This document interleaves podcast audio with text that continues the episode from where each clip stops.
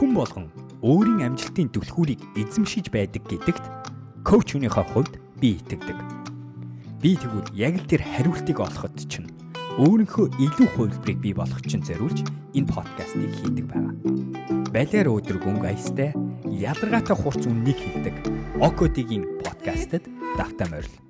Өдрийн мэнд бүгдээрээ Коуч Окогийн подкастын дараагийн дугаарт нь давтаа морил подкастууд таалагдж байгаа бол лайк дарахаа битгий мартаарай, subscribe хийгээгүй бол subscribe хийхээ бас битгий мартаарай. За, өнөөдрийн дугаар. Өнөөдрийн дугаар эхлэхдээ ишлэл нь энэ байна. Хуваалцъя гэж байгаа. Тэгээ би ишлэлүүдээ ихэвчлэн аа өөрийнхөө Instagram дээр тавьдгийг та мэдж байгаа бох. Тэгэхээр хэрвээ Instagram дээр дагдаг бол дагахаа битгий мартаарай. Тэгэд нэр ишлэл гэснээс нэг сонирхолтой юм подкастын өмнө видеоны өмнө балер өдрөг ном удахгүй гаргаж байгаа гэдэг реклам яваад ирснийг анзаарсан баг. Яад гэвэл 2 сарын 10-нд манай миний балер өдрөг ном хэвлэлтээс гарч байгаамаа. Тэгээ энэ олон жил ажилласан төсөл тэгээ хойшлцсан байсан пандемикээс болоод янз янзын шалтгаанаас болоод тэгээ ашгүй гарахаар болсон. Балер өдрөг гэдэг энэ ном маань өөрөө цуврал ном байна. Би энэ жил хоёрыг гаргана гэсэн бодолтой байгаа. Эхнийх нь болохоор миний сүүлийн олон жил яг энэ хуваалцдаг энэ ишлэлүүд дээр суурлаад тэгээ би тэрнийхээ тайлбар бичлэлттэй тэгээ бас манай айгуугаа жавхаа гэд манай миндийн дизайнер залуугийн уран бүтээл график illustrationтэй яасан ийм айгуугаа зугаатай өнгөлөг ийм ном гаргаж байгаа. Тэгээд ерөнхийдөө би болохоор энэ номоо юу гэж тайлбарж байгаа гэхээр тийм балер өдрөг байхын түлш бас л тийм хөтөж дотроо 100 хэдэн ишлэл байгаа. Энэ 100 хэдэн ишлэл маань өнөөдөр таныг нэг юм бодуулсан, нэг юм ойлгуулсан, яг л энэ подкаст шиг нэг юм сануулсан, урам өгсөн, эсвэл зөв асуулт асуусан. Тэгээд тэнцээ нэг жоохон жоохон тайлбарууд миний түүхүүд энэ янз бүр юм холигдсон ийм ном байгаа. Тэгээд нэг удаа уншаад тавьчихгүй ш олуудаа ингэж олж харж болдог кофений ширээний ном гэж ярьдаг. Тим ном гарч байгаа шүү. Тэгээд тун утгагүй гарна тэгээд бодлож авах болон дэлгүүрүүдээр хаасайгүй тавигдах бах.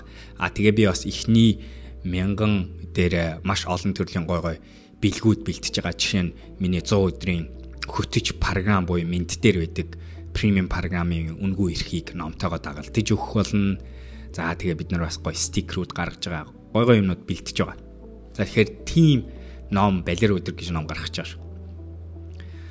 За өнөөдрийн ишлэлийг би энэ утгүй номны танилцуулга дээр гарах Daniel Pink-ийн шинэ номноос харуулслын хүч гэж юу вэ гэдэг тухай нэртэй Power of Regret гэдэг нэртэй айгу гой ном байгаа. Тэр номноос санаачилсан, ойлгосон ишлэл байгаа даа. Тэрний нь өөрчлөх боломж бидэнд байгаа болохоор л бид харамсаж байдаг гэдгийг мартаж болохгүй гэсэн ишлэл байна. Дахиад хэлье.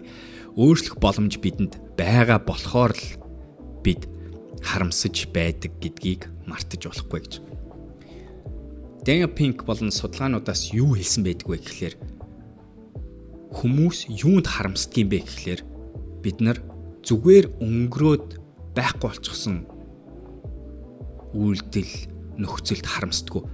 Тэрийг өөрчлөх боломж байгаа үед л хүн харамслыг мэдэрдэг. Тэгээс тогтгүй хэрвээ өөрчлөх нөхцөл нь бүр арилчихсан бол тэр харамсал байхгүй болт юм байна гэдгийг баталсан байдаг. Өөрөөр хэлбэл хэрвээ бид нэр дотроо ямар нэгэн юмд харамсч байвал тэр чи буцаад бидэнд юу гэж хэлэх ёстой вэ гэхээр өөрчлөх боломж байгаа юм биш үү гэдгийг сануулж байгаа гэдгийг энэ чэнс бид нэр ойлгож авахыг хүссэн. Хүсэж байна. Би хүсэж байна. Тэгээ та ч гэсэн ойлгож аваас гэж. Амьдралд ямар нэг юм харамсуулж байвал тэр чин хүүе би яага зүгээр харамсаад байх. Энийний ард өөрчлөх боломж байгаа гэсэн үг гэж өөрөө санах ёстой гэсэн санааг өндөр ингээ хуваалцаж байна. Тэгээ энэ талаар би утгагүй гарах номны танилцуулга 20 оны дараа гарах номны танилцуулга видеон дээр Daniel Pink-ийн номны энэ харамсал, харуулслын тухай айгу гой гой зүйлийг номны танилцуулгыг хийх болно. Үнэхээр гой ном байсан. Би энэ энэ онд уншсан дөрөв дэх ном байгаа хаа. Тэгээд олон зүйл сурсан гой ном байгаа. Тэр үзээрэй. За өнөөдрийн сэдв. Өнөөдрийн сэдв бол айгу олон давтагддаг сэдв. Гэхдээ бас чухал сэдв. Тэгээд яг өнөөдрийн нийгэм эдийн засаг нөхцөл байдалд айгүй чухал сэдв гэж бодож. Тэр нь зовнил төгшүр. сэтгэлийн зовлон аа бачимдал зовлт зовиур энэ гэсэн үг. Англиар anxiety гэж нэрлэдэг. Миний бодлоор хамгийн зөв монгол үг нь тэр төгшүүр, сэтгэлийн төгшүүр гэсэн санаа гарч ирж байгаа. Би сая өвлийнхөө амралтаар Европт явж байхдаа Rich Rolling подкастыг үзсэн ба тэгээ нэр Rich Rolling номыг бас өнгөрсөн номны танилцуулга дээр танилцуулсан байгаа. Орж үзээрэй Finding Ultra гэдэг нэртэй мундаг ном. Rich Rolling зочин нь тэгээ бас энэ жил миний уншиж байгаа нэг ном болохоор RX Anxiety буюу энэ төгшүүрийн тухай ярьсан ном ба. Сэтгэлийн төгшүүр гэж юу юм бэ? Тэгээ энэ энийг би сонсоод миний нэг ойлгож авсан зүйл нь миний нэг young хийж надад орж ирсэн бодол нь юу байсан бэ гэхээр хүүе бид нар стрессийн тухай айгүйх ярьдаг. Тэгээ бид нэр стресс руу айгүй зөв ханддаг болчихсон. Бас хүмүүс ер нь нэг тодорхой хэмжээгээр стрессээ менежлдэг, удирддаг арга барилуудыг хэрэгжүүлдэг ч гэсэн тэр стрессийн бас нэг одоо дүү гэж ярьж болно. Тэр буюу тэр сэтгэлийн төгшүүр тэр зовнил гэдэг зүйлийг бид нэрсээ анхаардгүй юм байна. Тэрж тогтохгүй энэ нь бүр биднэрт хроник хэлбэр, хроник хэлбрээр буюу ийм ингээд үргэлжлэн бид нар дотор байдгийм байх гэсэн санааг гэдгийг би эмгэг хэмжээнд байдгийм байх гэдгийг би өөр ойлгож авсан. Тэрс тогтохгүй эмгэг хэмжээнд иймэрхүү стресс эмгэг хэмжээнд удаад удаашраад ирэхээр бидний бие физиологид маш их том асуудал гардаг. Бидний биеийн эсрэгүүцлийг унагадаг өшөө үргэлжлээд ирэхээр стресс нь өөрөө гутрал бүр өшөө доошо унаад бидний сэтгэл зүйн depression гэдэг зүйл болж ордог. Физиологийнхаа төвшөнд яг тэрнтэй адилхан. Хэрвээ бид нэр зовнил төгшүүрийг бас удирдах менежлж ирэхгүй бол аяанда тэр маань гүнзгий стресс болоо гүнзгий стресс нь цаашаа явсараад сэтгцийн сэтгэл зүйн асуудал орно. Тэгээ тэрийг би зөндөө ярьдаг шүү. Сэтгцийн сэтгэл зүйн асуудал гэхээр зөвхөн энэ толгойн юм яригадаад байгаа бишээ. Би физиологийн юм яригдж байгаа. Өвчин тусах нөхцөл яригдж байгаа. Сэтгэх, бодох нөхцөл яригдж байгаа. Би чинь унтаж амрах нөхцөл яригдж байгаа. Тэрнээс болоод тэнхээний тухай яригдж байгаа. Хүмүүсийн харилцааны тухай яригдж байгаа өдөр ажил дээр бүтээмжтэй байх үгүй юу тэр тухай ярилцаж байгаа. Гэр бүлийнхэнтэйгээ цаг өнгөрүүлэхээр сэтгэл зүрэхээр анхаарлаар яг тэнцээ бууч чадж гэнэ байхгүй юу тэр яригдж байгаа гэдгийг би өмнө ярьжсэн. За тэгвэл хэдийн энэ талаар нэг жоохон ухаж ярив. Сэтгэл зовнил төгшүүр гэдэг бол нэг айгүй гоё аа зүйл нь болохоор хэлсэн үг нь юу байдг вэ гэхээр амьдралд хэцүү юм болох үед бидний хариулт нь э, бидний бие яадгүй гэхээр стрессийн горим руу шилжээд тэгдэг байгаа. Э, горим руу шилжиж хариу хариу одоо хариу үйлдэл хийдэг гэсэн. Хариу хэцүү юм айц гарч ирлээ стресс рүү шилжлээ. Стресст орно. Тэр нь бидний өөрийгөө хамгаалах арга бидний дотроо энэ хүнд хэцүү юмтай нүүр тулах горим маань. А тэгвэл зовнил төгшүүр гэдэг нь стресс рүү стресс рүү бидний хандаж буй хариу үйлдэл. Дахиад тайлбарлах гэдэг үз. Амьдралд хэцүү хүнд аюултай болохгүй юм болонгууд хариу үйлдэл нь стресс бидний бие. Стрессийн горим руу шилжинэ. Стресс болох үед болох үед бидний сэтгэл зовнил төгшүүр буюу anxiety гэдэг юм руу шилждэг гэсэн. Өөрөөр хэлбэл стресс байгаа болохоор зовнил төгшүүр биеинд бий болж байгаа, толгойд бий болж байгаа гэсэн үг. Энэ хоёр маань бас яг хоёр ижил зүйл биш. Нэг нь аюул болж ирэнгүүт стресс гарч ирдэг. Стресс гарч ирсний дараа anxiety, сэтгэл зүйн зовнил, төгшүүр, зовлон, айц, дэнслэл, бачимдал, зовиор, нажид бинч толиноос харж ян зарим нэг үгнүүдийг гарч ирдэг гэсэн санаа байна. Би ягаа энийг хооронд нь ялгаад байна вэ гэхэлэр өнөөдөр нөгөө нэг хэлдэг штэ Виктор Франкли хэлсэн үг байдаг. Хүн гэдэг амьтны нэг айгүй мундаг зүйл нь юу гэхээр гаднаас ямар нэгэн хүнд юм амьдралд ингээ биднэрт ингээ юм тулгарх үед яг тэр үйлдэл болоо тэгээ хариу үйлдэл болох тэр хооронд нэг жоохон орон зай байгаа. Тэ тэр орон зайг л бид нар өнөөдөр удирдах чадах юм бол хүн гэдэг амьтны бас нэг онцлогоо зэрлэг амьтнаас яг л бид нарт ухамсар байна. Ухамсарыг ашиглаж бид нар гаднаас гарч иж байгаа хүн над руу загнах. Машин ирээд сигналдах буруу юмыг интернетээр олж харах. Тэрнийхээ хариу үйлдэл буюу стресс рүү шилжихүү зовнилыг мэдрэхүү төгшүүрийг мэдрэхүү гэдгийн хооронд биднэрт нэг жоохон зай байх бясалгал хийх. Сэтгэл зүйн доктортой болох амар мэд болох явцад бид нар энэ орон зайг томсгож тэгээд амар тайван гой амар амгалан хүмүүс яадаг вэ гэхээр гадны ертөнцид хичнээн ч юм болсон тэд нэр өөрийнхөө дотоод доктортой байдлыг авж үлдэж хадгалж чаддаг. Тэгэхээр гаднаас үлд гарлаа би чинь өөрийн мэдхгүйгээр олон талаараа стрессийн горим руу шилжлээ. Тэгээд тэрний араас нь стресс рүү хариулж байгаа хариулт нь сэтгэл зүйн сэтгэлийн зовлон төгшүүр зовнил. Нэг орон зай дахиад нэг орон зай. Ингэж салгаснараа бид нар өнөөдөр энийг энэ хоёр тусдаа энэ гурван зүйл тусдаа зүйл юм байна гэж харснараа бид нар салгаж чадна гэдэг итгэл үнэмшил бид нар дотор бий болно. Би болж явах болох ёстой. Бид нар бас алхам алхмын гой гойор салгаж харж ажиглаж зүү газар нь удирдах чадах зүйл удирдах чадахгүй зүйл гэдгээ бас ялгаж салгаж харж ойлгоц. Тэгээд бид нар удирдах чаддаг зүйл дээрээ зүтгэн удирдах гэж контролтчих гэж амар амгалан байдлаа авч үлдэх гэж тайванга хадгалж үлдэх дээр ажиллана гэсэн. Тэгэхгүй бол тэр ууртай нөхөр тэр гадаа байгаа тэр ууртай нөхөр над руу сигнала машиныхаа сигналыг орилуулж байгааг би тэр хүнийг зогсоож үнэндээ чадахгүй би оролдоно бид нар оролддог ууралдаг хараадаг загиндаг гэтээ бид нар тэр хүнийг ууралж чадахгүй Дээр үе нэг подкаст би нэг айгүй гоё түүх ярьсан байгаа. Зав, хоосон зав руу ойрлох. Ойрлдог жишээний тухай, түүхийн тухай ярьсан байгаа. Буддизмын түүхийн тухай. Хоосон зав руу ойрлсоор байх уу эсвэл өөрийнхөө завыг удирдах уу гэсэн санааг энийг сонсомоор байл хуучин дугаарыг очиж үзээрэй гэж хэлмээр байна. За тэгэхээр өнөөдөр төгшүүр сэтгэлийн завнил гэж нэг тийм байдгаа гэсэн. Миний хувьд сэтгэлийн завнил төгшүүр гэдэг зүйлийгээ би өглөөнөөс орой болтол скандж хайж ирэл хийлж ингээд биэндээ дандаа ингээ хайж байж байдаг. Тэгээ энэ судалгаануудаас юу харуулад байна вэ гэхээр хэрвээ бид нар энийг танихгүй байлгадах юм бол энэ нь өөрөө асуудал болтгоо гэдэг тухай түгмэлсэн.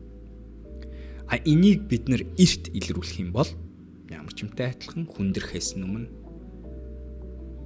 бид нар тайвшруулж болно аргалж болно удирдах болно гэсэн санаа байна. Өнөөгийн цаг үеэс болоод стресс хүн стрессэлдэг хүн төгшөөрлөө шилждэг тэрний ард ихэвчлийн юу байдгүй гэхээр бид нар мэдхгүй байгаа зүйл. Үл мэдэгдэх зүйл удирдлаггүй байх мэдрэмж. Юмаа алдах гад байгаа мэдрэмж. Маргааш нөгөөдөр ирээдүйн аюулгүй байдлын баталгаа байхгүй байх үед эсвэл тийм санагдах үед хүн стрессэлдэг. Тэг өнөөгийн нийгмийг харуул ялангуяа харамсалтай нь манай Монгол улс нөхцөл байдал яг л тийм л байна. Тэ. Өвөл болж байна. Эрүүл мэндийн асуудлууд, эдийн засгийн асуудлууд а дэлхий дээр нь харуул ажлын байрны асуудал. Дэлхийн томоохон компаниуд өнөөдөр хэдэн мянгаар нь хүмүүсийг ажлаас нь халж байна. Дэлхийн томоохон эдийн засагч нар болон банкны мэрэгжилтнүүд бүгдээрээ 23 онд дахиад нэг жижигхэн эдийн засгийн хямрал жижигхэн гэж тэд нар хэлээд байгаа юм. Дахиад энэ эдийн засгийн хямрал гэдэг зүйл дуусаагүй болоогүй дахиад хүндрэх магталтай гэсэн энэ нэг зарлалыг бид нарт тараагаад пандемикийн ард гарчсан чинь одоо хятад улс доторх өөрийн immunity буюу нийт хүн амынх нь өвчлөж байгаа тоо буцаад нэг дахиад нэг давлгаа гарах магадлал байна гэж. Байгаль орчны зөндөө асуудлууд. Өнөөгийн нийгэмд энэ бүх мэдээлэл ингээд тараагдсанараа яагаад вэ нөхлөөр үл мэдэгдэх байдал, удирдлаггүй байдал, маргааш нөгөө төрлийн баталгаатай, баталгаагүй байдал, аюулгүй байдал энэ болгон өнөөдөр тодорхой биш болоод тэгэнгუთ хүмүүс яадаг. Бид нар стресс рүү шилждэг байх та. Олон улсын нэг судалгаанаас харахад алтан байгууллага дээр хүмүүсийн 37% нь өнөөдөр өнгөрсөн жил тэгээ пандемик үе байсан болохоор энэ өндөр байсан баг. Пандемикийн ихэнх хавцаа 37% нь сэтгэлийн завиналтай төвшөртэй байна гэсэн. Яг одоо хүмүүс ажлаас халагдж байгаа нөхцөлд олон улсад байгаа миний хамтарч ажилладаг залууч, эргэн тойрны хүмүүс бүгдээрээ өнөөдөр ийм төвшөртэй байна. Би дараасаар ажлаасаа халагдах болов гэдэг айц тэдний хувьд бодит байгаа. Дөнгөж сая манай нэг таньдаг хүн Spotify-д ажилладаг байсан. Нэг өөр залуу хүүхдтэй болоод тэгээд тэгсэн чинь харамсалтай Spotify ажиллаас нь алдсан. Шинэ аав гэр бүлээ тижээх хэрэгтэй. Гэтэл өнөөдөр тэр байхгүй. Энэ төгшүүр энэ завнил гэдэг зүйлийг окей юм сүртэй эн чин тийм сүртэй зүйл зүгээр л яг нэг юм бодогдоол байсан. Үгүй бид нэр сэтгэж чадхаа болдог. Бид нэр мэдээл хадгалж чадхаа болдог. Бид нэр шүн унтаж чадхаа болдог. Тэгээ би нойрны тухайс хангалттай ярьдаг. Нойрны тухай ярьдаг гэснээс би ирээдүйн подкастынхаа нэг дугаарыг дахиад бүр нойрон дээр дахиад гоё зөндөө ярмаар байна. Олон хүн миний асуудаг сэдв, миний дурлалсан сэдв, би урд нь чаржсан Instagram дээр чилсэн эрүүл мэндэд зориулж нэг олон зүйл 3 4 зүйл хийгээл хамгийн номер нэгт миний ярьдаг зүйл нойр нойр нойр гэж ярьдаг. Нойрны тухай ярих гэж бодож байна. Та хэд юу гэж бодож байна? Саналаа комент бичээрэй. Нойрны тухай яриул таалагдж гэнэ үү? Яриул зүгээр гэж бодож гэнэ үү? Хэлээрэй. Тэр тийм хэцүү зовнилийн төгшүүр гэдэг бол зүгээр нэг юм нэг тэсэд байлгаад байдаг зүйл биш ээ гэдгийг хэлж байна. Тийм болохоор энийг бид нар нүүр туулж анханаас нь удирдах өөртөөгөө амар тайван байлгах энэ төгшүүр завнилыг арилгаж сурах удирдах сурах асуудал яригдж байгаамаа. Тэгээд энэ аяанда байлгаад ах юм бол бид нарыг буулгаж авна. Өвдүүлнэ. Би өнгөрсөн жил өмнөх жилүүдэд жилдээ 0 өвчин өвдөн гэдэг зорилгыг тавьжсэн. Тэрний ард нь тэгвэл сэтгэл зүйн доктортой байдал бүр яг суур байна. Хүмүүс болохоор биеэ арчилчаад сэтгэл зүгээ тусдна гэж боддог. Эхлээ биеэ арчилж болно. Үгүй магадгүй эсэргээр нь байж магадгүй гэдгийг би бас өмнө хит хит удаа ярьж ирсэн юм. За тэгвэл хитлийн энэ дээр ерөөсө шууд нэг хитэн аргуудыг ярилцъя. Хамгийн түрүүн бид нар яах ёстой вэ гэхээр төгшүүр зовнилыгоо таньж сурах хэрэгтэй, мэдж сурах хэрэгтэй яаж мэдгийм? Эхлээд өөр чинь байгаа юу байхгүйгээ таньж сурах хэрэгтэй. Таньж сурна гэдэг нь энд нэг байгаа энэ нэг мэдрэмж. Тэгээд the way сэтгэл хөдлөл сэтгэл мэдрэмжийг нэг таних таньж сурахад нэг сургалтанд нэг яригддаг зүйл бид нар нэг хийж сурдаг зүйл юу байдаг гэхэлэр биеийн дотор хайж сурдаг юм арга байдаг шүү. Тэгэхээр одоо нэгсэндээ ингэдэг бүр юм зурд зурдаг аргач байна. Өнөөдөр би уур гэж хэлвэл уур таны хувьд хаана мэдрэгддэг вэ гэдгийг биендээ илрүүлэх гэж чана. Зарим хүний хувьд уур зүрхэнд нь байж магадгүй. Зарим хүний хувьд уур хоолойн дээр нь байж магадгүй. Ингээд энэ чинь. Зарим хүний хувьд уур нь цээжинд нь мэдрэгдэг гэж. Хотоодонд нь мэдрэгдэг. Гуниг аз жаргал, тайван байдал, түгшөөр, түгшүүр, зовнил хаана мэдрэгддэг вэ гэдэг. Биендээ байршлийнхаа дагуу хаана байдгийг таних юм бол бас нэг биендээ зовнилыг төвшүүрийг таних арга мэдэх арга байгаа шүү. Тэгэхээр эхлээд хідүүлээ ямар ч байсан энэ зовнил зовир энэ төвшүүр гэдэг зүйл зүйл биднэр дотор байна уу байхгүй гэтлээ таньж сурах хэрэгтэй. Таних арга нь би түрүүлсэн би өглөө босоод ерөөсөн хамгийн түрүүн гүнзгий амьсгаа авч байгаа л тэгэл өнөөдөр яг миний дотор ямар ямар мэдрэмжүүд ямар ямар суур бодлууд байна вэ? Бодол мэдрэмж тийм ээ. Бодол гэхлээр ишиг орж байна. Мэдрэмж гэхээр доош орж байна. Хойш орж байна вэ гэдгийг би илрүүлэх гэж оролдод. Тэгээ би тэрэн дотор заавал энэ мэдрэмж энэ энэ ямарсаа энэ эергүй, сөрөггүй энэ яг юу вэ? Тэгэхээр эхлээд бид нар юу байныг хайж тэг мэдэрч сурах. Яг байгаа зүйлийг шүүхгүйгээр танихгүйгээр. Тэг энэ дэр миний сар болгон идэх сургалтууд дээр орж исэн бол би энэ чи боро боро ороос ороос гэдэг аргыг олоодаа ярьсан баг. Тэрэн дотор би ингэ задлж байгаа таних арга таньчаад яах вэ дараа нь яах вэ гэж. За нэг таньсныхаа дараа таньсныхаа дараа хитүүлээ тэрийг энэ төгшүүр зовнил зовөр хаанаас юу болоод байгаа гэдгийг ойлгох гэж чинь. Зовнил төгшүүр зовлон. Тэгээ энийг илрүүлэх аюул чухал байдаг. Илрүүлэнгууд тэгээ бясалгал дээр ч ярьдаг, буддизм дээр ч ярьдаг. Ямар ч сэтгэл хөдлөлийг бид нар мэдрэмжээс нь гаргаад бодлын төвшин, ухаарлын төвшин рүү оруулангууд тухайн мэдрэмжийн хүч хидэх ундаг тухай эрг дээр ч адилхан сөрөг дээр ч адилхан би өмзөндөө ярьчихсан. Тэр таньчаад таниал энэ юм бэ штэ гингуутал зовнилын хүч аль хэзээ хэд дахин ундаг байхад. Дараа нь тэр зовнил хаанаас уу гэдгийг ухаарч хайж илрүүлэнгууд дахиад хүч нь ундаг байхад. Тэгэд гиснийхаа дараа бид нар тэрийг засах, өөрчлөх, удирдах арга барил руу орж болно. За энэ дотор бясалгалын аргууд бол бүр яах аргагүй байгаа. Тэгээ бясалгал дотор би нэг юм хэлжсэн шүү урд нь тэр нь юу вэ гэхээр бясалгалын эхний алхам нь ялангуяа сөрөг мэдрэмжүүдтэй зүйл бол тэр их шууд арилгах, шууд эмчлэх, шууд засахтаа биш байдаг.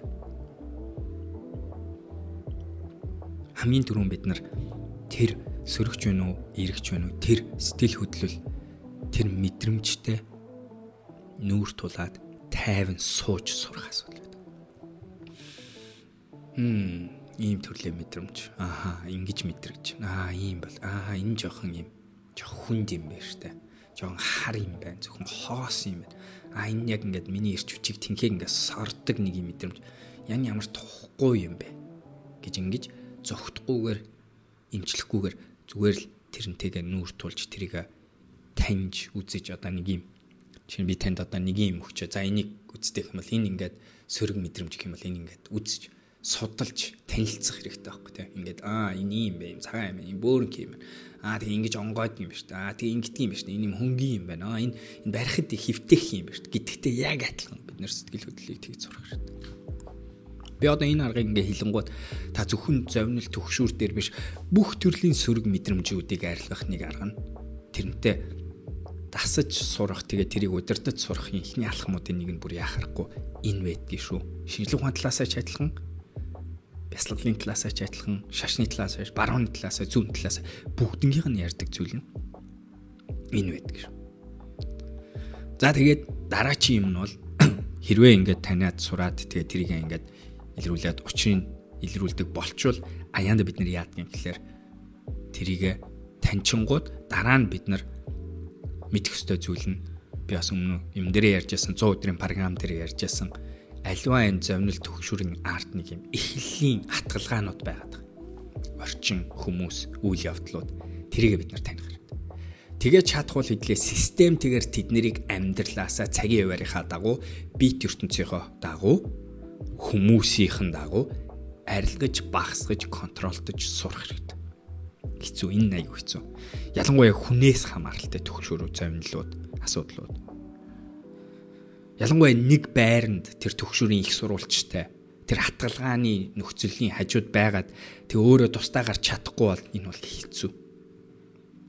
Гэтэ би хэлсэн чадах хэмжээгээр удирдах, арилгаж, багасгаж сурах хэрэгтэй гэж ярьсан баг. Тэр багасгах гэдэг дотор нэг агуулгаж байгаа санаа нь юу вэ гэхээр та удирдах чаддаг зүйлээ удирдна, удирдах чадахгүй байгаа зүйлдээ та дасна дасна зогсно гэдэг үгийг хэлчихэд буруудахгүй гэж бодож байна. Хамтран оршиж сурна. Яад гэвэл нэг зүйлийг санаарай. Бид нар гаднаас ирж байгаа зүйлийг удирдахгүй. Бид нар стрессийн гормыг ч гэсэн удирдах чадахгүй. Харин бид нар тэр стрессээс болоод дотор үүсэж байгаа зовнил төгшөрийг удирдах боломж байгаа. Яад гэвэл эн чинь бидний ухаарлаар удирдагддаг хүлээлт, бодит, бодит байдал, хүний тархины боддог горимуттай энэ төр холбоотой болохоор ингэж яригддаг. За тэгээд сүүлийн хэдэн минутад нь миний хуваалцмаар байгаа зүйл нь би ярьдаг юм аа л ярина. Өнөөдөр иймэрхүү зүйлийг арилгадаг, стрессээ удирдахдаг хүн болохын, удирддаг, менежлдэг хүн болохын тулд бид нар том юм хийж сурахтаа биш байдаг. Энийний ард бие физиологийн амарсан амар мэд өвчин зовлонгүй тийм суур шаардагддаг. Эрүүл биед саруул ухаан оршдог. Энийний ард харилцааны тогтвортой байдал шаардагддаг. Гэр бүлийнхэнтэйгээ хэрэлдэхгүй байх. Нөхөр, эхнэр, найз охин, найз залуутайгаа эерэг харилцаатай, сэтгэл зүйн аюулгүй гэр бүлтэй ажил дээрээ анд нөхдөдтэйгээ нөхцөл шаарддаг. Энийний ард хүний амьдралын тэмүүлэл, зориг, зорилт шаарддаг. Хүсэл эрмэлзэл бас шаарддаг. Энэ болгон буюу мянган жижиг юм хийх юм бол бид нар буцаад өөрийнхөө тогтвортой байдлыг хадгалж үлддэг, удирддаг, бий болгодог тийм хүн болох магадaltaй байдаг. Тэгээ тэрийг хийхин тулд өдөр болгон үйлдэлүүдийг хийх хэрэгтэй. Жижигхэн үйлдэлүүд. Маш энгийн үйлдэл нь энэ подкастыг сонсож байхдаа сонссныхоо дараа 20-оос 3 минут нөгөө миний хилээд байдаг нөгөө амьсгалын дасгалыг. Энийний дараа нэг хүнд нэг хайртай хүндээ өөрийнхөө дотор байгаа хайрыг илэрхийлэх, бусдад туслах бодол. Энийний дараа энэ 7 хоногт та юу хийхийг хүсэж байна вэ гэдгийг таних.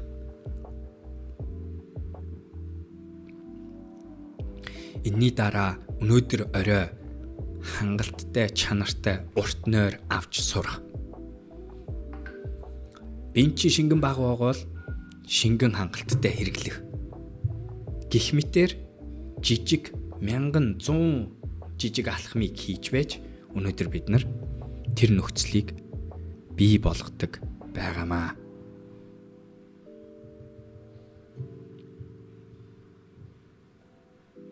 За өнөөдөр хэдлээ сэтгэлийн зовнил төгшүүрийн тухай ярьлаа чи нэг ч гэсэн зүйлийг ойлгож авсан байх гэж найдаж байна. Санал бодлого комент хэсэгт бичгээ битгий мартаарай. Тэгээ би яг энэтэй холбоотой өөрийнхөө өдөр болгон хийдэг 100 үйлдэлийн 100 өдрийн хөтөж программыг минт дээр хийж гисэн байгаа. Тэрний мэдээллийг доор орж үзээрэй. За ингээд дараагийн дугаараар уулзцгаая. Балер өдөр байцгаарай. Баяр таа.